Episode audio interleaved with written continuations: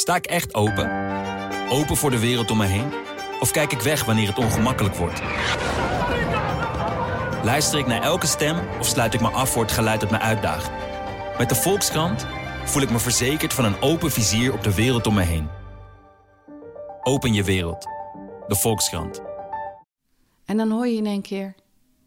Hanno is zoek. Maar je kan niet nergens zijn. Niet levend of dood. Is die vrijwillig weggegaan? Is die gedwongen? Of, of, of wat ook maar. Zou die gewoon ontvoerd zijn? Mijn naam is Iris van den Boom. En samen met Ditya Kabba ga ik op zoek naar wat er is gebeurd met Hanno.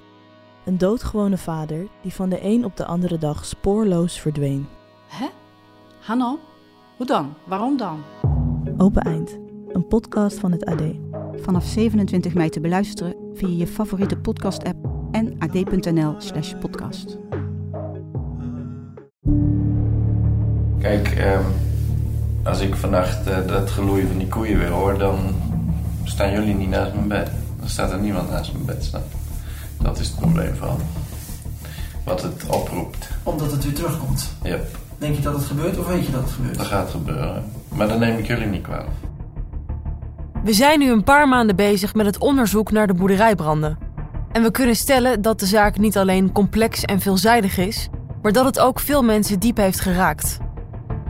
Alle verhalen en gevoelens laten ons ook niet onberoerd. Het maakt ons doel alleen maar duidelijker.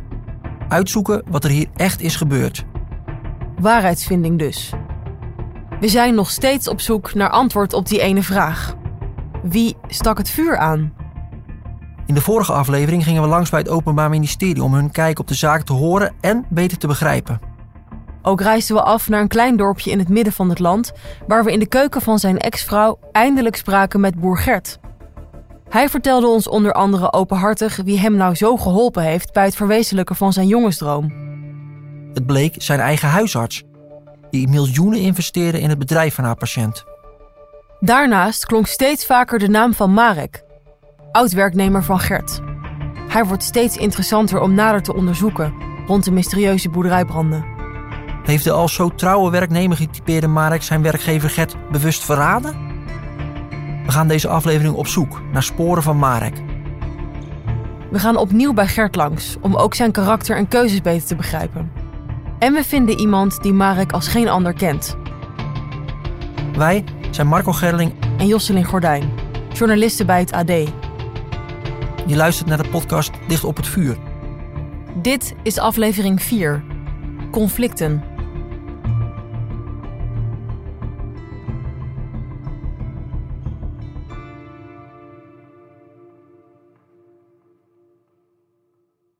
Gert bleek tijdens ons gesprek helemaal niet zo nors als dorpelingen hem tegenover ons typeren. Tijdens onze vele gesprekken in Werkover willen mensen best met ons in gesprek over Gert en de branden. Maar zich uitspreken op tape, dat willen of durven ze niet. Maar dan moet je wel normaal blijven doen. Uitzondering hierop is Wim Oskam, die we tijdens ons onderzoek meermaals tegenkomen. Hij is fruitteler, bekende dorpeling en al jarenlang inwoner. We vinden Wims kijk op de zaak interessant, omdat hij, net als Gert, agrarisch ondernemer is en Poolse werknemers heeft. Zijn broers werken bij de brandweer, die zo vaak moest blussen bij Gert. En hij verkocht zijn vorige huis aan de investeerders van Gert. In dat huis, aan de Herenweg, midden in het dorp, kwam Marek te wonen. Wim kent alle geruchten die rondgingen en steekt zijn mening niet onder stoelen of banken. Vooral het tempo waarmee het bedrijf uit de grond werd gestampt en het geld dat het moet hebben gekost, wekte verbazing in het dorp en voedde de roddels. Ja, het is daar een miljoen en daar een miljoen en daar een miljoen. En, eh, ja, dit, ik bedoel, dat hele spulletje daar en, en met de machines, wat, wat die allemaal... eh, ja, dat heeft natuurlijk eh, een vermogen gekost. Dat ken je anders. Maar maak jij wel eens mee dat, dat, dat op deze manier er bedrijven hier in de buurt uit de grond worden gestampt? Nee, dat is onmogelijk. Ja, ik weet zelf hoe het gaat. Dus, eh, En hoe gaat het? nou, ik, eh, ja, ik, ik, krijg, ik kom die mensen niet tegen, zeg maar. Ik kan er wel heel makkelijk van afkomen, zeg maar. Dat wel. Ja, van geld. Ja, Ja. ja, dat je met de verkeerde mensen in zee gaat, zeg maar. Dat, dat kan wel, want er zitten, zitten- ja, er zitten cow- cowboys bij. En dat is hij uiteindelijk ook geweest. Alleen op de een of andere manier denk ik dat hij wel... wel hij, hij, moet, wat, hij moet wat hebben. Sommige mensen hebben, ik heb dat niet. Of Wim gelooft in Gert als brandstichter? Eigenlijk niet. Want zoiets doet een boer niet, volgens hem. Voor boeren en dus ook voor brandweermannen in het dorp is een boerderijbrand wel het allerlaatste wat je wilt. Vooral vanwege het dierenleed dat ermee gepaard gaat. Ja, als je boer bent, dan, dan uh, het is net een moeder uh, met een moeder en kind. Ik bedoel, dat, dat, dat is iets... Die jongens zijn zo gek op die beesten. Je kunt ook wel naar de slacht, maar, maar je gaat niet een beest pijn doen. Dat, dat, dat, doen ze niet. Ja, dat, dat, dat, dat, doet, dat doet geen, geen... Een boer, een goede boer, die doet dat niet. Nee, en ze hebben natuurlijk een extra sterk gevoel daarbij, want ze zelf ook gewoon beesten hebben. Brandweer precies, die weten dat precies.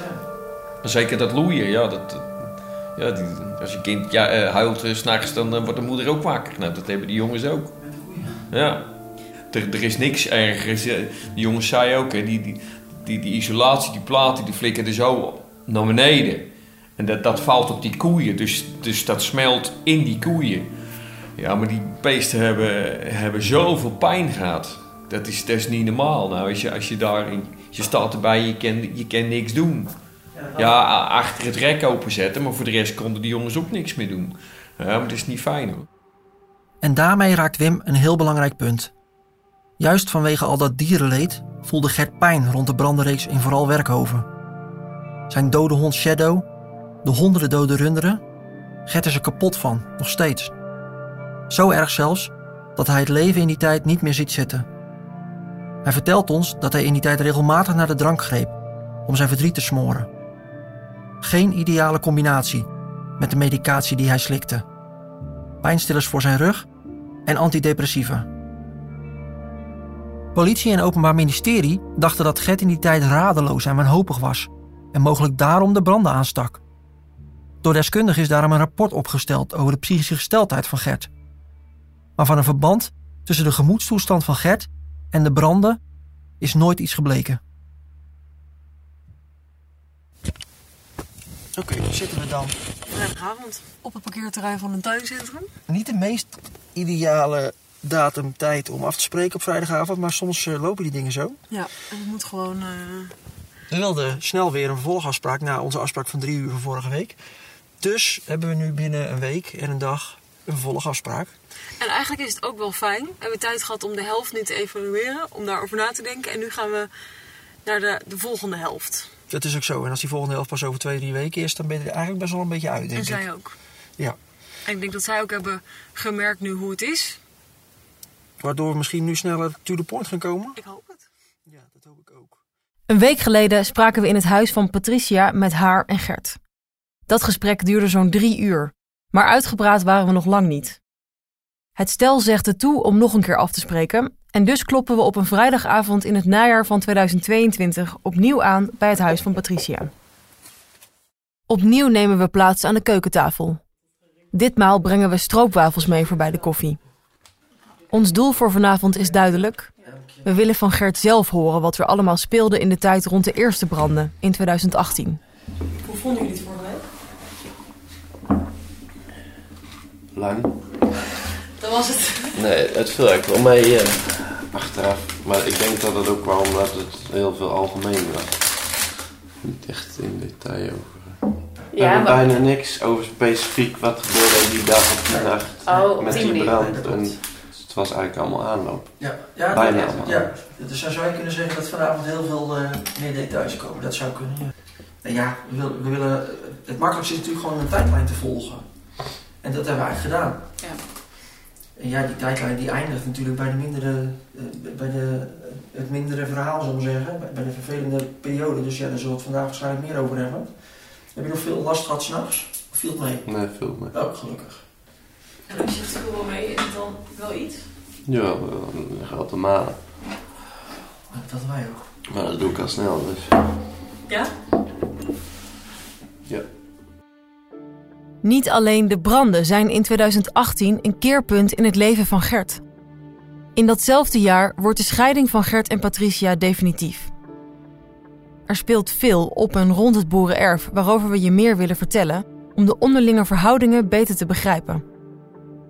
Want de scheiding voedde de geruchten en roddels over relaties met mannen die Gert erop na zou houden, binnen en buiten het bedrijf.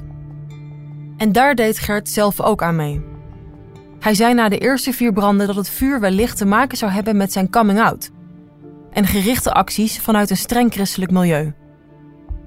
Maar hoe zit het nou echt met al die gevoelens en relaties die zouden spelen op het erf? Het voert te ver om hier alles te bespreken, maar goed om te weten is dat Gert inderdaad op mannen valt. Ondanks dat trouwde hij wel overwogen met Patricia. Rond de geboorte van hun tweede zoon gingen ze in goed overleg toch uit elkaar. Hoewel zijn coming-out dus voor veel mensen nieuw was, wist Gert al jaren hoe het echt zat. Ook Patricia wist, in 2014, met wie ze trouwde. Opvallend is dat tijdens de rechtszaak de officier van justitie meermaals suggereerde dat Gert een relatie had met zijn medewerker Marek. Maar daar is niets van waar. Dat verzekeren Gert en Patricia ons, net als andere betrokkenen om hen heen. Wat wel klopt, is dat Gert na de scheiding begin 2018 een moeilijke periode doormaakt. Gert valt inderdaad op mannen. Maar met niemand die werkzaam was op het terrein heeft hij naar eigen zeggen een relatie gehad. Waarom we dit vertellen is omdat de relaties op het boerenerf veel besproken waren in het dorp en terugkwamen in de rechtszaak. Dat Gert zelf de suggestie wekte dat zijn geaardheid mogelijk met de branden te maken had, was volgens hem achteraf bezien misschien niet handig. Als je de laatste drie jaar op een rijtje zet, heel veel dingen zijn ook gezegd met wat ik op die momenten wist. Hè? Dus in, na verloop van tijd kom je achter dingen of eh, merk je andere dingen. Is het een verhaal anders geworden? Ja. Met het verloop van de jaren is de optie brandstichting vanwege zijn geaardheid ook steeds meer uit zijn hoofd verdwenen. Voor hem zijn er andere opties die veel logischer zijn. Ik wist 100% zeker dat iemand dat gedaan had. Hè? Dus dat het geen ongeluk kon zijn, maar dat het opzettelijk was gebeurd. En dan krijg je de vraag, toen in eerste instantie alleen van de beveiliging, maar later ook van de politie. Waarom denk je dat iemand dat zou doen? Wie heeft het op je gemunt? Hè? Dus op dat moment ga je denken van wie zou dat gedaan kunnen hebben? En ik had op dat moment, in, in die zomer, ehm, dat, en dat klinkt alsof ik iemand was die altijd problemen had, maar uh, dat liep toen gewoon allemaal toevallig, denk ik, samen. Maar toen had ik vanuit drie kanten dat ik denk, van, die hebben een bloedhekel aan me. Gert had rond de tijd van de branden dus conflicten met drie mensen. Ja, ik had met de chauffeur, um, Trummeland, een ZZP'er die ik de laan had gewezen wegens diefstal. En dat was iemand waar ik ook heel veel voor had gedaan. Ex-gedetineerde ook. Ja, dat, dat liep een beetje hoog op. Want uh, het was niet één keer dat er iets ontbrak. Had hij gezegd uh, dat hij ervoor ging zorgen dat de pleuris uit zou breken. Ook een andere werknemer zorgde voor problemen. De beste jongen die ik ooit heb gehad voor, voor het vee, voor de boerderij. Um, iemand die, die um, een beetje bleef hangen en, en, en, dralen. En dan is het een keer van, uh, gaat wel goed? En toen op een gegeven moment had hij uh, beschadigd gezicht. En dat was het. Ik zei, gevochten of zo? Nou, uiteindelijk, er ging een paar maanden overheen, maar kwam er eruit dat hij wat relatieproblemen had. En, hier vertelt Gert iets dat hij vanwege de privacy van deze oud-werknemer niet in de podcast wil noemen. Kort gezegd bood hij deze werknemer onderdak en waren de mensen rondom die werknemer het daar niet mee eens vanwege Gerts geaardheid. Ook dat liep heel hoog op. Dit is hoe Gert in 2018 tegen de branden en mogelijke betrokkenen daarbij aankeek. Inmiddels kijkt hij anders naar de zaak en ziet hij de conflicten met deze oud-werknemers niet meer als waarschijnlijke reden voor de branden. In ons onderzoek is ook niets gebleken van hun betrokkenheid. Maar vooral de derde persoon met wie Gert gedoe had in deze tijd valt bij ons op. Dat is namelijk iemand over wie we eerder hebben gehoord: de brandweerman. Eén kant die letterlijk gezegd had: Ik ga ervoor zorgen dat je hier spijt van krijgt. Of niet je, jullie. Want de boosheid was vooral gericht tegen Robo. Um, maar waar spijt van krijgt dan? Hij voelde zich, heel lomp gezegd, genaaid door ons. Um, door Robo. Vanwege het feit dat we een deal hadden gesloten eh, over de koopsom. En daar zouden een paar machines bij zitten. Die stonden aan de dijk in die schuur van hem. En die schuur is toen afgebrand. Dus toen zaten die machines er niet meer bij. Dit is de brandweerman die op een gegeven moment niet meer mocht blussen bij Gert. En die in het rapport van Royakker duidelijk naar voren kwam. Hij had dus niet alleen een conflict met Gert, maar ook met diens investeerders, die werkten onder de naam RoboBV. Dat zit zo. De investeerders zouden de boerderij van de brandweerman in het gooi gaan kopen, omdat Gert zijn bedrijf vanwege een vergunningskwestie buiten Werkhoven voort moest zetten. Maar er ontstond oneenigheid over de afgesproken koopsom, omdat machines die deel uitmaakten van de overname in vlammen opgingen bij de brand in een kippenschuur. Dat gebeurde allemaal nog voor de eerste brand in Werkhoven. En dan is er nog de optie drugs. In de tijd van de branden ging het gerucht dat het vuur wel eens te maken kon hebben met drugsmokkel via de pakken hooi. Verhalen daarover hoorden we in de buurt en ook oud-regisseur Jan Royakker noemde dit als mogelijke optie. We vragen Gert of er een parallel zou kunnen zijn tussen zijn bedrijf en het fruitbedrijf in Hedel. En dat er dus cocaïne verstopt zou zitten tussen de baaltjes hooi. Maar je kent het scenario daar toch? Ja, ja. Dat is echt niet aan de orde. Niet bij mij in elk geval. Maar dat hoef je niet per se zelf te weten. Nee, oké. Eh, nee, ja, nee, nee. Da- dan hadden de hele ploeg moeten dan vanaf weten, zeg maar. Volgens Gert was er dus geen sprake van drugs tussen de baaltjes hooi en stro op zijn erf. Want dan hadden veel meer mensen op het bedrijf daarvan af moeten weten. Bovendien was er volop camerabewaking waar dat dan op te zien moet zijn geweest. Wat ons opvalt is dat Gert één mogelijk verdacht persoon niet noemt: Marek. Maar wie is die Marek nou precies? Wat deed hij allemaal op het bedrijf? En hoe werkte hij samen met Gert? En waar was hij toen alle branden uitbraken? Wij kennen Marek alleen van foto's op Facebook en van de videobeelden van de branden waar hij meermaals prominent in beeld komt. Het is een wat slungelige jonge man die al op jonge leeftijd bij Gert kwam werken nadat hij zijn moeder achterna was gereisd naar Nederland op zoek naar een beter leven. Hoe kwam Gert eigenlijk bij die Marek terecht? De man die consequent Mark wordt genoemd. Hij legt uit dat een bevriende ondernemer nog wel een paar Polen wist die voor hem zouden willen werken. Gert was er snel uit wie hij wel wilde hebben. De eerste oogopslag, de andere had ik capuchons op en heb ik zo'n hekel aan. Ehm, en Mark was toen nog, hij was net 18, piepjong. Als, als personeelslid was hij super. Ik kon hem dag en nacht bellen, hij was er altijd. En Gerts gevoel laat hem niet in de steek. Marek blijft jaren voor hem werken. Hij wordt een zeer gewaardeerde kracht aan de lopende band. Hij gaat zelfs gelden als een soort familielid. Ook beginnen de twee samen met het transport van opknapauto's richting Polen. Maar zoals we al eerder hoorden, verdwenen alle auto's toen die eenmaal de grens met Polen gepasseerd waren. Geen euro zag Gert voor zijn investeringen terug van Marek. En bovendien ging die zich steeds vreemder gedragen, vooral na dat zware verkeersongeval dat hij maar net overleefde.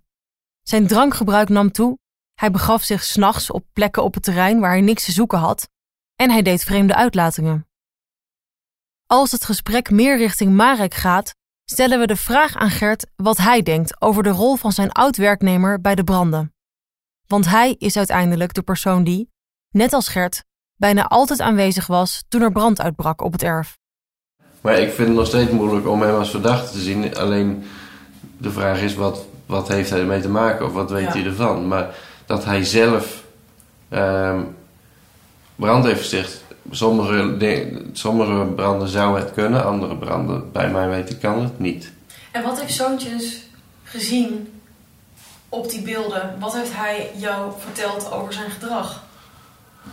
Wat opmerkelijk was. Eh, een paar keer s'nachts achter geweest, toch? of zo? Patricia neemt hier het gesprek even over en herhaalt wat Zoontjes ons eerder al vertelde. Marek stond als enige aangekleed buiten tijdens de branden en kwam op plekken waar hij eigenlijk niets te zoeken had. Of je zoekt naar een constante factor die met alle locaties dan iets te maken zou kunnen hebben. En ehm, ja, dat ben ik of Mark. Ja, nou ja, het is het simpel. Jij bent vanaf het allereerste moment vrij stellig geweest over dat jij het niet gedaan hebt. Niet met die bedoeling om dan heel stellig eigenlijk te zeggen, dus Mark heeft het gedaan. Nee, maar dan kunnen we nu wel zeggen dat er dus weinig anderen overblijven. De overtuiging begint wel heel sterk te worden dat het met Mark te maken heeft gehad. Ik geloof nog steeds niet dat hij zelf die brand heeft gesticht. Dat Marek de branden zelf heeft aangestoken, dat wil Gert niet geloven. Maar dat hij er iets mee te maken heeft wel. Hij zegt zoveel dingen die niet uit te leggen zijn. En later, vorig jaar, het jaar ervoor, dat voor, laatste voor, praat hij zich helemaal eh, klem. Toen eh, met de video. eh. volgens Tim had de officier van justitie zelf toen gezegd van. wat hij heeft gedaan en wat hij weet, weet ik niet, maar er klopt helemaal niks van wat hij zegt. Dat had ze tegen Tim gezegd. Zelfs de officier van justitie vindt het maar raar wat Marek verklaart. Als dit waar is, dan gaat dat recht in tegen de opvattingen van het Openbaar Ministerie dat er niet genoeg aanleiding zou zijn om andere verdachten te onderzoeken. En wij zijn niet de enigen die er zo over denken. Dat was zeg maar een van de verzoeken die toen toegewezen was. Hè? Dat, hij, dat Mark nog een keer gehoord werd. En eh, Tim belde mij s'avonds. Want ik weet het nog goed. Ehm, dat hij belde en dat hij echt serieus dacht dat dat de trigger, trigger zou zijn om, om te zeggen van... Hé, hey, we moeten even een paar stappen terug gaan doen, want hier klopt iets niet. Dat dacht hij echt. Niet gebeurd. Heeft Gert Marek wel eens op de man afgevraagd of hij iets met de branden te maken had? Hij, hij zweerde dat hij er niks van af wist. Hij- Alles wat hij heeft gezegd, bij mijn weten, kun je op twee manieren of drie manieren invullen. Ja. Dus, En wat weten jullie van hem? Had hij, en ook had wel op hij- momenten dat hij dan eh, nou, emotioneel en dan later boos werd van hoe kun je dat nou van me denken en jullie zijn mijn familie. En, en zo voelde het toen ook wel, hè? hij hoorde er wel echt bij. En Dus je was er ook wel gevoelig voor Eh, als hij dat zei. Ja, maar er was iemand die een maand daarvoor nog eh, bijna dood was, waar, waar ik zat te waken bij zijn ziekenhuisbed. Ik bedoel, als je dat allemaal, gebeurt allemaal in, in acht of tien weken of zo. Dus ja, ik was daar wel gevoelig voor. Dat is wel een achtbaan van emoties, om het Ja. zo maar te zeggen. Er gebeurde wel veel. Ik, Maar- eh, ik, ik heb ook gezien hoe die, eh, toen hij uit coma kwam en zijn moeder zag, hoe die toen, ach, dat was werd. verschrikkelijk. Ja, maar hij kon niks zeggen, want hij had zo'n zo'n buis in zijn eh, keel. Maar hij wilde wel praten. En dan had die arts al gezegd, hij moet niet gaan praten. Dat kan niet. Ja. Maar hij wilde dat ze wegging, toch? Ja. Gert geloofde Marek heel lang, maar is inmiddels wel tot het besef gekomen dat zijn eens zo trouwe medewerker toch niet zo zuiver op de graad was als hij leek. Bijvoorbeeld rond de auto's die naar Polen verdwenen. Maar ook zijn gedrag op het terrein en opmerkingen roepen vragen op. Toch is het nog altijd zijn vergevingsgezinde aard en het niet willen wijzen naar anderen wat het uiteindelijk wint. Het brengt hem tot de slotsom. Kijk, wat bereik ik ermee als ik naar Polen rijd en ik knoop hem vast en ik neem hem mee? Als we rond middernacht de woning van Patricia verlaten, heeft Gert ons weer een hoop verteld. In totaal hebben we zes uur met hen gepraat. En één sterk gevoel blijft hangen. We moeten meer te weten komen over Marek. En wie kan ons daar beter bij helpen dan zijn eigen moeder? Via een omweg vinden we haar adres. Als het goed is, woont ze nog steeds in een dorp nabij Utrecht. Ter verkenning rijd ik er op een middag heen. Ik bel nog niet aan, want we hebben gehoord dat Marek's moeder alleen Pools spreekt. En dat is niet mijn sterkste kant. Ik kijk wat rond in de straat en stuit op een auto met Pools kenteken. Zonder wielen op houten blokken. Later die week gaan we terug naar de straat om te ontdekken of ze hier echt woont. Hoi. Dat is een goed teken. Ja, de Annemarie staat hier al. Ja, en het lampje brandt ook in de wc net. Dus dat... We weten natuurlijk niet zeker of we goed zitten. Het kan ook heel iemand anders zijn. Ja, dat kan. Ik zat op een Poolse auto te zoeken, die zie ik niet. Maar dat zegt niks, want ze woont hier al langer. Daar staat een Poolse auto op Ja. blokken. Oh, ja. Oh, nog steeds? Oh. Ja. ehm, de vrouw die je hoort is een Poolse tolk, de vriendelijke Annemarie, die ons vergezelt naar het huis van de moeder van Marek. Gedrieën lopen we naar een kleine tussenwoning met gebloemde vitrage voor de ramen. bel niet.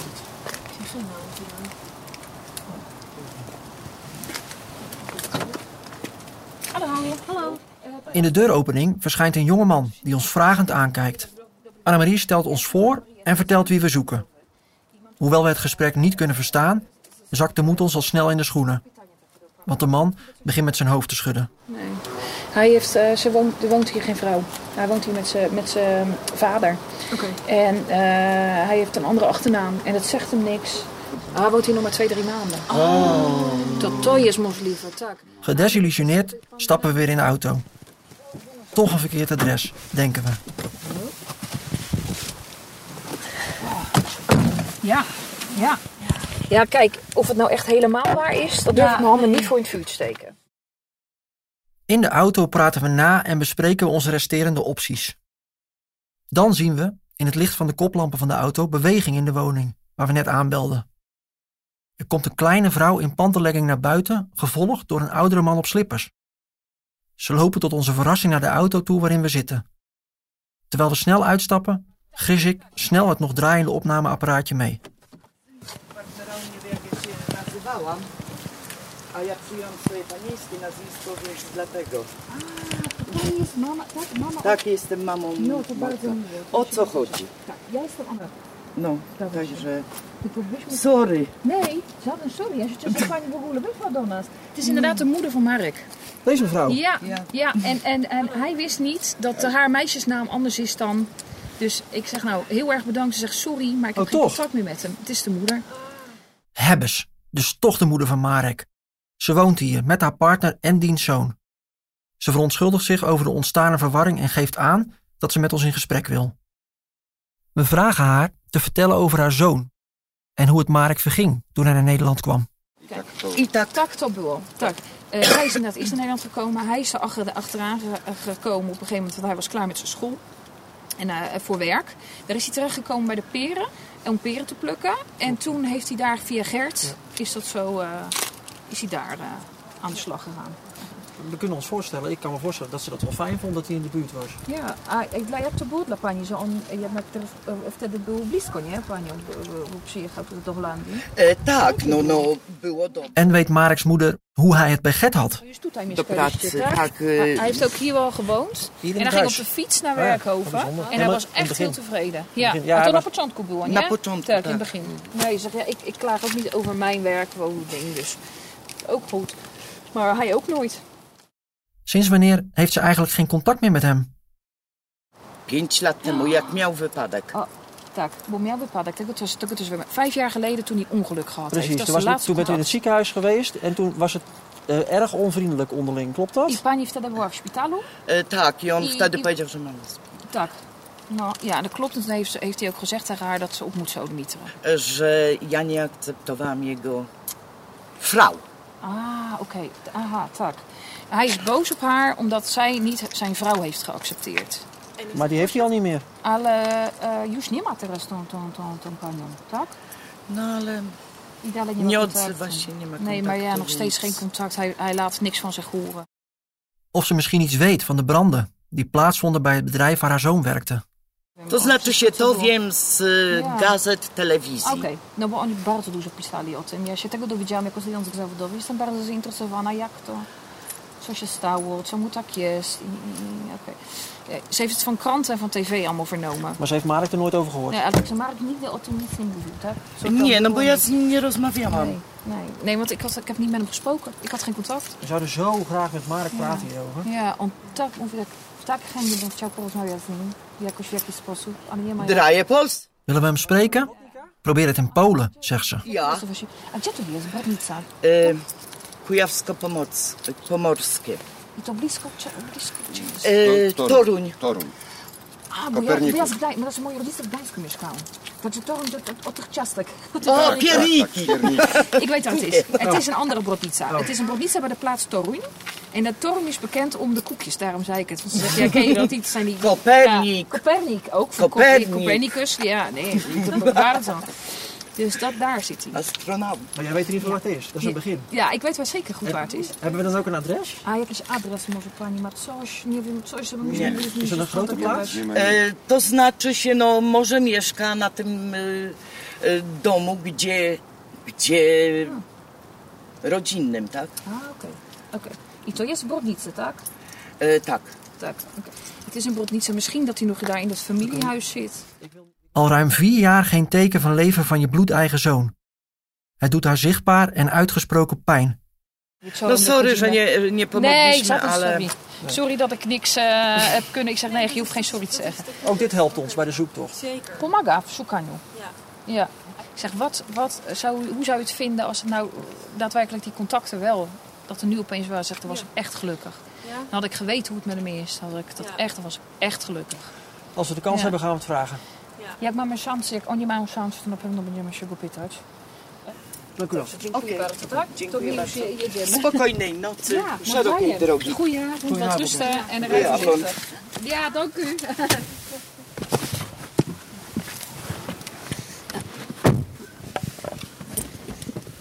Nou, is dit even goed. Oké, dat was een fijne wending. Ja, zo te goed anders kan lopen. Ja, inderdaad. Maar ook... Nou zeg. De moeder van Marek en haar verkering verdwijnen weer achter de donkerblauwe voordeur. Wij ruilen de motregen in voor de achterbank van de auto van tolk Annemarie. We zijn dicht bij Marek, maar gevonden hebben we hem nog niet. En er is nog dat gesprek van hem dat we nu onderhand wel eens willen horen. Oud-regisseur Royakker had het daar eerder over. Een gesprek in een hotel dat beveiliger Gertjan Zoontjes midden in de nacht in het geheim opnam. We vroegen Gert naar dat gesprek. Ik lag lekker te slapen. En ik werd op een gegeven moment gebeld door Remco. En dat was, ik geloof, iets van twee uur s'nachts of zo. Remco die, die houdt heel erg van zijn nachtrust. Die belt alleen, hè, dan moet er echt iets heel gek zijn. Dus hij belt, ik pakte op en hij, het eerste dat hij vroeg was, heb je gedronken? Wat? Je belt me wakker om dat te vragen? ik was echt pissig. Hij zei, nee, hij zei, waar is Mark? Dus ik zei, oh, op het balkon. En Mark belde mij om te zeggen dat jij hebt gezegd dat jij de branden hebt gesticht. Ik oké. Ik zei, dus, eh, Mark spoort niet dan. Ja. Want Ik lig te slapen. jij lag in het bed te slapen. Ja. En Ma- Mark was op, het- op, het, op het balkon van het hotel. Ja. Kamer. Ja. Jullie deelden de kamer. Ja. Oké. En Remco was... We hadden geen relatie. Nee, nee, nee, nee, maar ik moet even in mijn hoofd... En, en- Rem was Remco- gewoon thuis. Oké. Dus het, het was eh, Maar hoe ver was Mark heen dan op dat moment? Flink dus. Ja. Maar goed, dus hij zegt, ehm, maar alles gaat goed met je? Ik zei, ja best, je belde me wakker. Ik was echt gewoon pissig dat hij me wakker belde. Hij zei, maar dan ga ik um, Gert-Jan bellen. Want dan, Mark vertelt dat, dus dan, ik vertrouw hem niet. Hè. Jullie zijn samen, straks doet hij wat geks. Ik zei, best, bel je Gert-Jan op. Die is toen geweest. Over het gesprek dat ontstond na dit belletje willen we alles weten. We gaan op zoek en krijgen het uiteindelijk ook te pakken. Het blijkt een spannende opname van anderhalf uur. Ook moeten we meer te weten komen over de investeerders, die maar blijven terugkeren in de gesprekken die we voeren met betrokkenen. Hoe kijken zij naar de brandreeks? Wie verdenken zij en hoe is hun contact met Gert? Dit is een productie van AD Utrecht Nieuwsblad, het AD en de aangesloten regionale dagbladen. Deze podcast is gemaakt door Josselin Gordijn en Marco Gerling. Montage, sounddesign en compositie is gedaan door Daniel de Boy. Eindredactie Peter Koop en Kevin Goes. Het artwork is van Mark Rijntjes. Content management werd gedaan door Kelly de Jong en projectmanagement door Claudia van der Erven. Wil je meer podcasts van het AD horen? Ga dan naar ad.nl/slash Ken je Richard de Mos? Die ooit zo'n succesvolle Haagse wethouder die alweer jarenlang als corruptieverdachte door het leven gaat. Binnenkort begint de rechtszaak. De media spreekt over de grootste corruptiezaak die Nederland ooit gekend heeft. In de podcastserie OO de Mos onderzoek ik, Niels Klaassen, de methode de Mos. Dan haalt hij het op en dan zeggen ze cliëntisme. Ja, wat moet hij dan? Wat moet hij dan? Ik sprak aanhangers, critici, de Mos zelf en probeer antwoord te geven op de vraag welke belangen hij nu werkelijk dient. Netwerkcorruptie. Dan geloof ik niet in naïviteit eerlijk gezegd.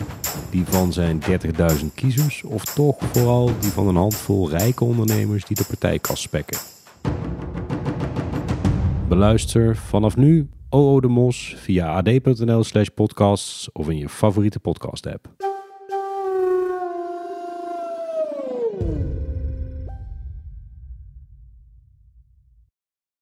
In de shop van het AD ontdek je de leukste aanbiedingen voor thuis en erop uit.